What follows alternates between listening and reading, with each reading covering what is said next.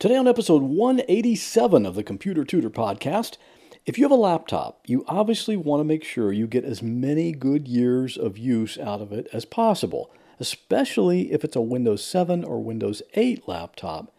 You want to make sure that thing hangs in there for at least four more years. Well, today I'll tell you six things you need to be doing to make sure your laptop lives a long and healthy life.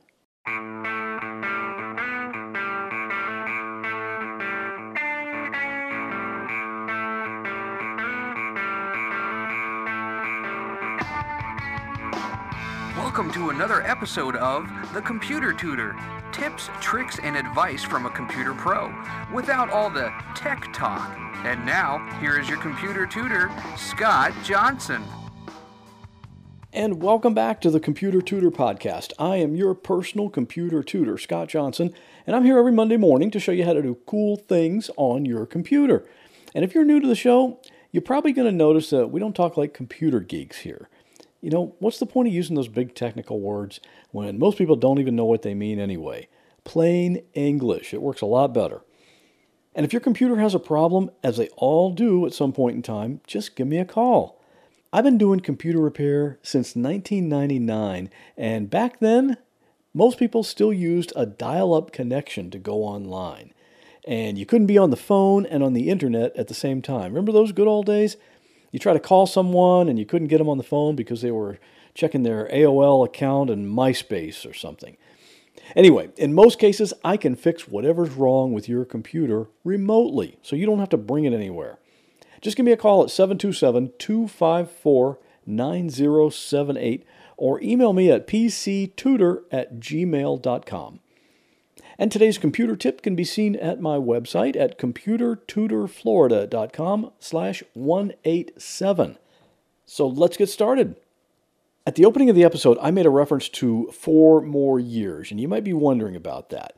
That, you know, it's a chant sometimes you hear at a political rally, but there's no political connection with this. What I'm talking about is Windows 7.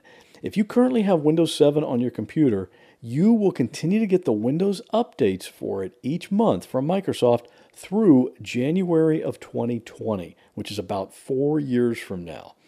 That means you have four years before you might need to transition to a newer version of Windows. That's assuming Microsoft doesn't actually resort to hiring thugs to sneak in your house and install Windows 10 on your computer while you're sleeping. And given their most recent tactics, we can't rule that out. For me, I'm holding out as long as possible. But it also assumes one other thing, and that is that your computer continues to run properly for another four years. So today we're going to focus on laptops and if you have a laptop, what you can do to make sure it lasts as long as possible, maybe even more than four years from now. First thing is never use it on a soft surface. I kind of cringe when I see an ad that shows someone sitting on their bed, sitting there with their laptop in front of them on top of a blanket or something, that's a bad idea. And the reason is summed up in one word heat. Laptops run hot by nature. You know, you've got all those electronic components crammed inside that tight space, and when it's working, it gets pretty hot in there. So that's why there's a fan or two that blows the hot air out of the exhaust vent, you know, that's either on the side or on the bottom of the laptop. But if your laptop is settled comfortably in your comforter, there's nowhere for that heat to go. That means your laptop's going to run hotter than it should, which wears out the components sooner. And if it gets too hot, it's just going to overheat and shut itself off. So, whenever you're using your laptop, make sure it's on a solid, flat surface so that there's room under it for airflow. And speaking of a solid, flat surface, that brings us to number two use a cooling pad. Cooling pad is just a little platform that your laptop can sit on. But it's more than that. It actually has a fan built in, or in some cases, two or three fans. And those fans suck the hot air out and away from the computer so that it runs cooler. And it doesn't even require a battery or a wall outlet. It's going to have a cable, and you just plug that cable into one of your USB ports on the laptop. So that's what gives it the power to turn the fans. And a cooling pad is less than 20 bucks, so it's really a good investment for your laptop. Number three is something I actually see happening sometimes when I'm with a client. You need to avoid lifting one edge of the laptop. What I mean is, say there's a, like a piece of paper or something that somehow got under the laptop and you just want to retrieve it. To do that, you need to actually pick up the entire laptop. Don't just tilt up the front part. And the reason is because tilting it up from the front can compromise the power cord connection on the back. When the power cord's plugged in in the back of the laptop and you lift up the front, it puts some pressure on that plug at the point where it's plugged into the back of the computer. Now, you might be able to do that a few times, but after a while, that connection is going to start getting messed up. You might notice at first the power cord not quite making a good contact all the time, so you have to wiggle it a little bit for it to work. And then when it gets worse, you have to hold it in a certain position in order to make contact, and eventually it just doesn't work at all. So you can avoid that whole problem by just not tilting it up. Number four is kind of a common sense thing, but still not a lot of people think about it.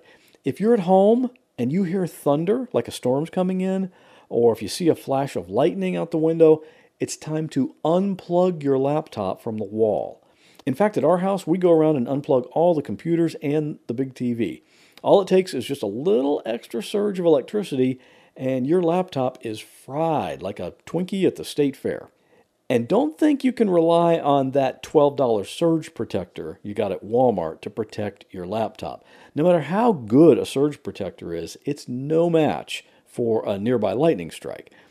The nice thing about a laptop is, as long as the battery holds a charge, you can keep using it for an hour or two, even during the storm, without having to plug it into the wall outlet.